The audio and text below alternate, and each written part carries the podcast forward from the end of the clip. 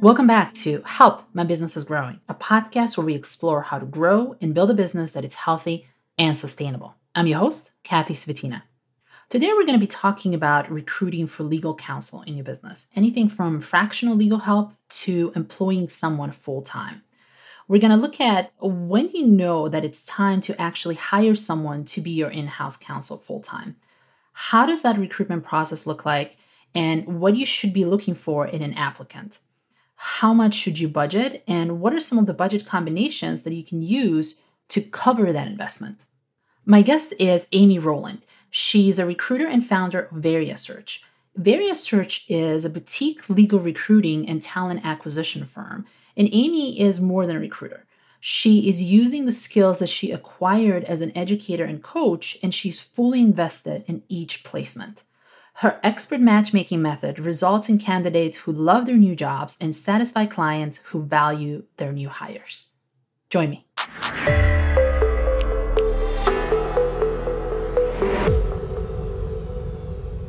Welcome to the show, Amy. Thanks for having me. Sure. So, one of the challenges in growing a business is figuring out how to handle the legal questions and the issues that the business inevitably will have, right? So anything from client and employment contract to intellectual property and anything and everything legal in between. So you do really need someone that can help you make sense of it all, manage the business risk, and help you avoid those mistakes that eventually end up, you know, affecting the finances. And this is where you come in to help Amy because you're a fractional talent acquisition consultant specializing in legal recruiting. So you help business owners and founders find the right legal talent. And my first question for you is how and if a fractional talent acquisition consultant, such as like yourself, is different from a recruiter who also specializes in the legal field? Okay, so yeah, those are actually two separate things that I do. I do the legal recruiting, and then I also serve as a fractional talent acquisition partner, helping people with all kinds of things from trainings to helping them find other employees outside of the legal realm. And so those are two separate things. And as you mentioned, the legal recruiting is really trying to help them find a full time, it could be contract, but I do tend to focus on full time employees who will come and serve as an in house legal counsel. And recruiting is usually structured in terms of um, usually a fee based on compensation that the person is getting for their first year of salary. So I hope I answered awesome. that question. Yeah, you did. And I do want to dive deeper into the topic of legal recruiting. But before we go into this, I, I want to define some of the terms so that um, we all know what we're talking about. I would love it if you could define it for me. What is an outside counsel? What is an in house counsel? And what is it actually the general counsel? What do those terms mean? And how are they different? So you mentioned three terms outside counsel, in house counsel, and general counsel. Okay, so let's start with general counsel. General counsel is a title that someone has when they're working for a company. That could be really any size from a startup to, you know, a Fortune 500 company. And they're usually the ones running the legal department. Sometimes nowadays, they're often calling general counsels head of legal or chief legal officer, but it's really the head of the legal department who will have lawyers and paralegals and contract managers working under them. And then outside counsel are the people that you go to for specific matters. It could be a law firm, it could be an individual lawyer who owns their own firm. So you're seeking outside counsel for various matters. Now, in-house counsel is as I mentioned the you know full-time staff member that you have on your staff they're you know your company's lawyer they're dedicated to working for you only. An outside counsel will obviously have other clients. So when you mention things like um, employment agreements just basic transactional contracts that you may have there are lots of different buckets that legal work can fall into. So what a lot of startup founders or other company founders realize is that even when they hire their first in house counsel, they still need to use outside counsel because it's rare that one person can do everything. A great example of that is litigation. Litigation, even at some of the biggest companies that you'll you'll hear of, are going to outside firms for help on litigation. And so they'll have somebody on the inside, usually a lawyer, managing those outside firms, helping them with the litigation. So, yeah, so I hope I defined those terms for you. That's great. Thank you so much for doing that. when do you know that it's the time to actually hire someone to be your in-house counsel what, what are some of the i guess pinpoints where you could say this is exactly what's happening in my business right now and i really need to hire someone in the business versus having someone as an outside counsel well, the obvious marker, you know, and from a financial perspective, you'll like this. The obvious marker is simple, you know, math, right? So let's add up how much I spent on outside counsel last year and let's figure out what the going rate is for a good in house counsel with X years of experience. And when those numbers make it, you know, you can justify hiring somebody on the inside if you're spending so much on outside counsel that it would be a savings. And that's what people do all the time because it's it's easy. It's an easy mathematical problem. But what people are often finding is if they're in a company that's heavily regulated i'm thinking like biotech or other heavily regulated companies that they'll want an in-house counsel long before those numbers make sense because they want somebody to help prevent problems like the old saying a stitch in time saves nine you know and sometimes that's really hard to quantify um, so i've had some companies reach out to me recently that aren't to that point on a numbers basis but said you know i know that I really need a leader to help me on the legal side. And so I'm doing this long before you know the numbers make sense because i don't want problems. And so really it's it can be a judgment call. And i know you work a lot with startups as well. So i'm curious for myself is there a difference between a startup needing an in-house counsel versus already an established business? Is there like a different set of problems that there are pinpoint of where the startup needs one and where the actual established business needs one well, if a company's going to go public, obviously they're going to need a general counsel. Yep. And sometimes startups don't hire their first in house legal counsel until they're thinking about going public. But I, I, don't think so. I don't think there are big differences. Again, I think the industry is going to sort of determine it's not really startup versus established company. It's really, you know, if they're in an industry where they need it, they might need it sooner. But the the issues are often the same. Yeah. And how does the recruitment process for someone like this look like? What are some of the the qualifications that a founder or business owners that are looking for someone to hire in-house for legal counsel what should they be looking at in an applicant Oh, that that's a great question. There's a very big difference between working in a law firm and working in-house. And so I think mm-hmm. really the number one thing that you want to look for when you're hiring your first in-house counsel is that they have the ability to wear many hats. You mentioned a lot of different legal areas and it's hard to find somebody who's good at all of them, but what you want is somebody who can you know, quickly learn and hopefully pick up some of those areas so you can decrease your spend to the the outside counsel. So I would say the number one quality that I'm looking for when I'm recruiting any sort of in-house counsel is the ability to wear many hats and operate at a quick moving pace because in-house you're being thrown many different issues really quickly and you have business units who need answers quickly. You know, if you have a sales team that's trying to sell a software product, they don't want to wait days for your response to, to get the contract written. They need it quickly.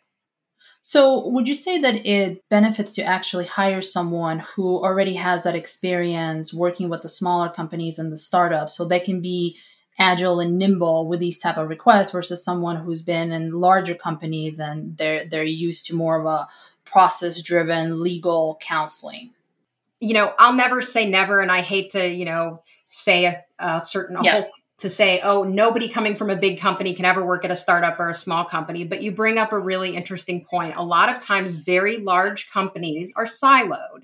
And so they have processes in place, they have whole units in place to deal with all of these issues. And they have multiple contract managers. And then somebody's thrown into a legal department of only a few, or maybe they're even the only one. And it's a very different story. So, so yes, they either have to have done that before, been in that setting, or at least be able able to adapt to it very quickly. The companies that I work with have a lot of intellectual property. And when do you think it is better to have someone take care of that for you inside of the business versus hiring, like you said, someone who's a specialist that's an outside counsel? Do you think there's a benefit of having someone do that in house? Does it have to be a certain volume that you're working with that you you need to hire for someone or should you just hire a generalist initially in the company and then use someone who specializes for intellectual property to work outside of the business like an outside counsel? Yeah that, that's a good question. Again back to my example i don't know what what types of companies you're working with but but my example of biotech is a great example. Many biotech companies won't actually hire a general counsel a generalist first. They'll actually hire an intellectual property lawyer first and then after that person is in place, then they will build out their legal team and hire a general counsel because they need somebody first to focus on the IP work. But in answer to your question, again, it's hard to say, well, when you have this volume or this, you know, dollar amount, it, it really is when do you really need somebody to fully understand your business? Because outside counsel, they're great. And there are many, many top law firms and top lawyers out there who can do great work, but they're not sitting on the inside day after day after day. And so if you feel like you can really benefit by having, you know, an IP lawyer really understand the business and be sitting in on those business meetings and be a true partner, then that's when you want to really hire in house. That's great information. And, you know, from someone who's looking in this through a financial lens, right? I'm always thinking about how much do I need to budget for someone like that in your business? What do you think it's a realistic budget with the recruitment fee and everything fully loaded with the benefits to offer someone like that who would be an in-house counsel? And know it's hard to say, it depends on the qualification probably, but what is a realistic range? Well, yeah, it, it's going to depend on obviously location, right? Are they in New York, San yep. Francisco, or the Midwest? Do they have five years experience, 10 years experience? But, you know, just understanding that first year law firm associates in New York City are getting $190,000 a year plus bonuses, I believe is the latest.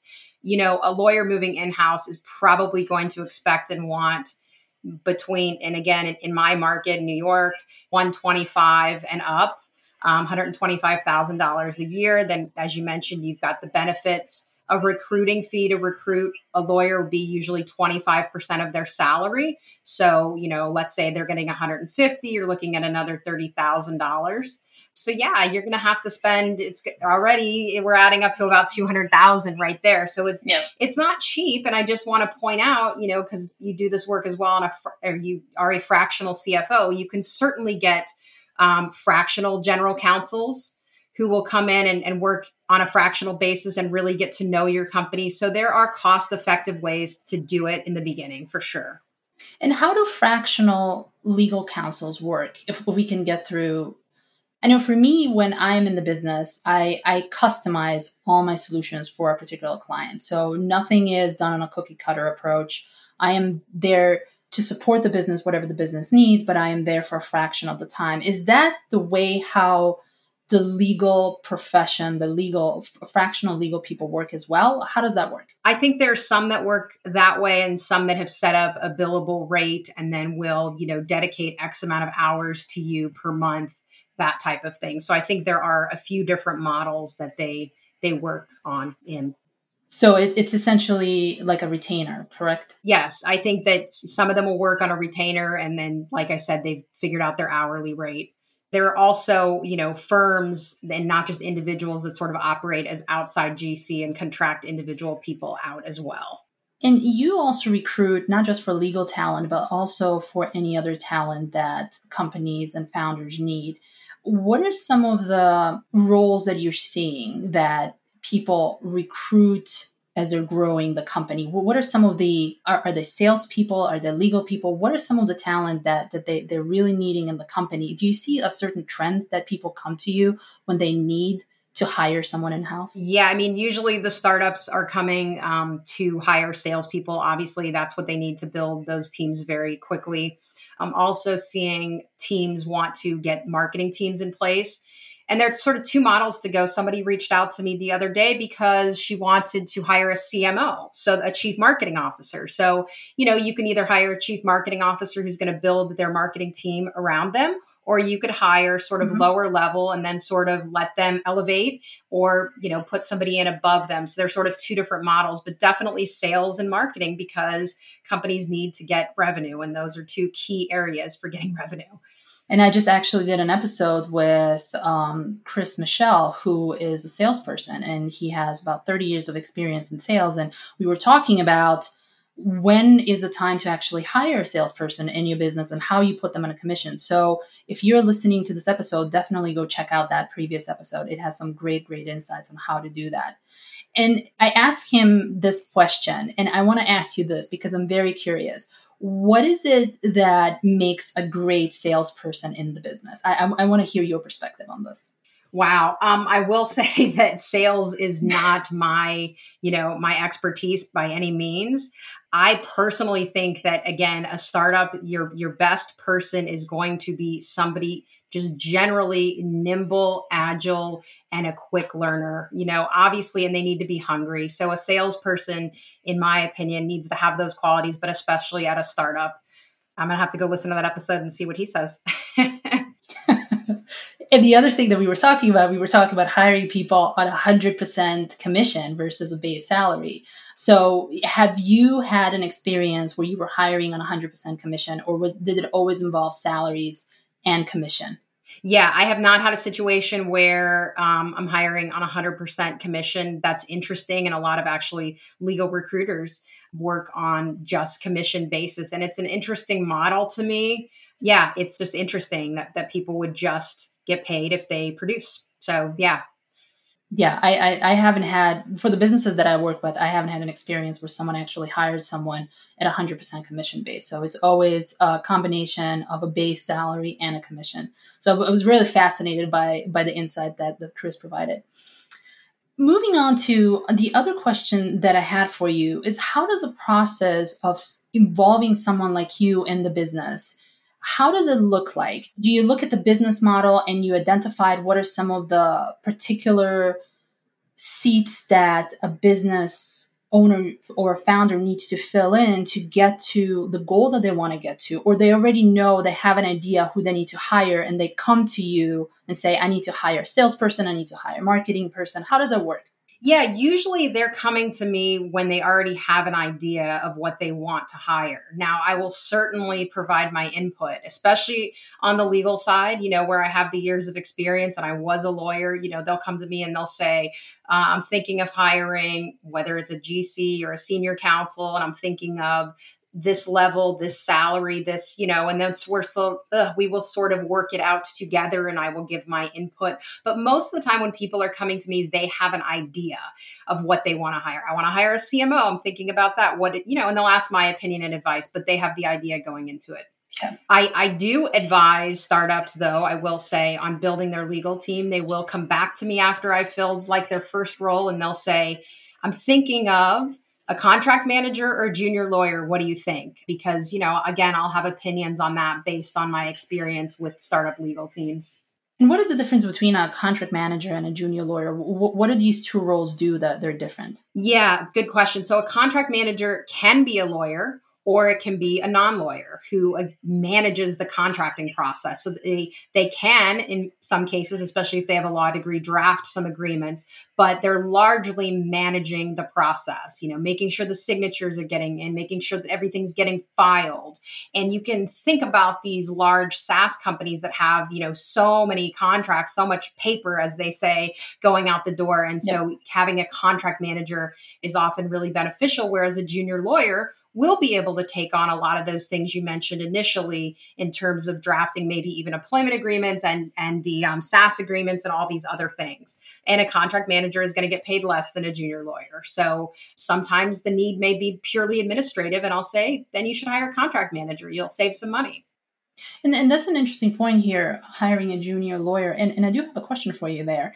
In the case of when you're trying to budget and when you're trying to stretch the dollar, either as a startup founder or as a business owner, is there a combination when you have a junior lawyer that is in-house as your inside in-house counsel and then you have someone who is a little more senior being an outside counsel what do you think about that combination I see that all the time. I see startups again wanting to, to save some money and also they're thinking, look, at some point we want to go public and we're going to need to hire a really experienced general counsel who's taken companies through the IPO process.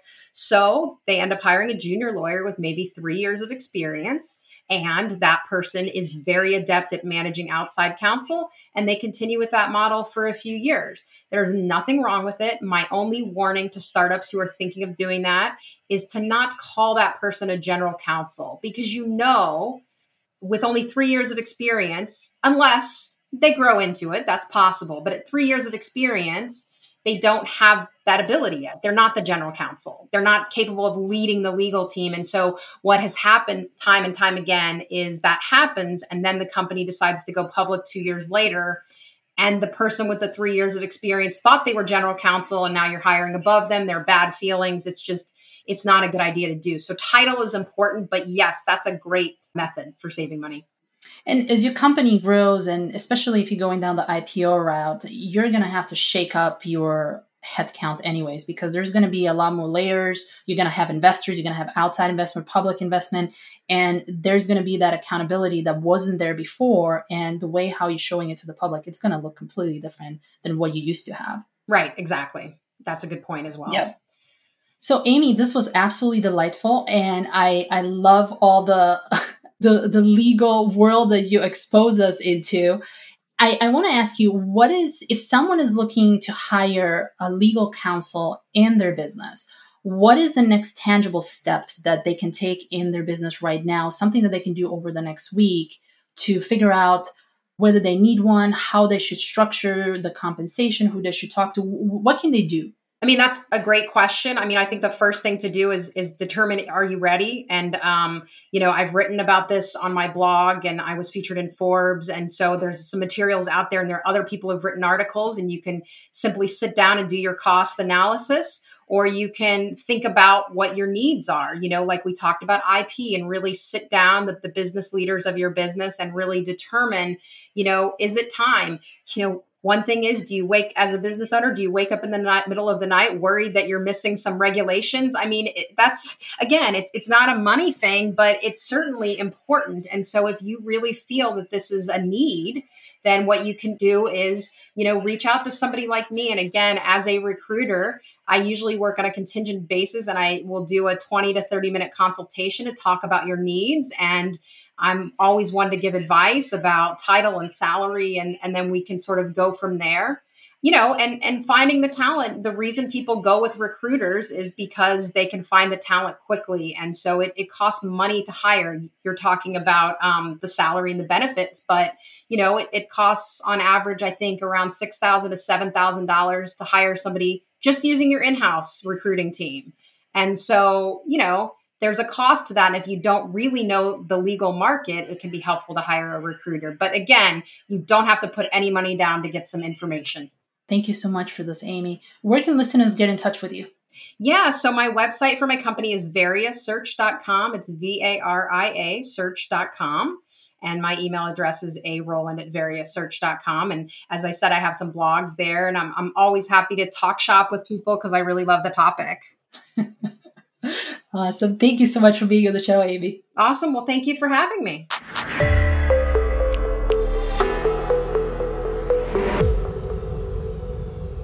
Thanks for listening to this episode of Help My Business is Growing, a podcast where we give you the tools to grow and build a business that is healthy and sustainable. Amy gave us a lot of good information on how you can structure legal help so that it makes sense for your business. And I want to remind you that this episode lives in a blog format as well, so that you can easily reference it later. You can find the blog for this episode in the show notes and on my website, newcastlefinance.us. And before I go, as always, I do have a favor to ask. If you're listening to this on Apple Podcast, if you could please go to the show, tap the number of stars that you think the show deserves, because it helps other people find it too. Thanks so much, and until next time.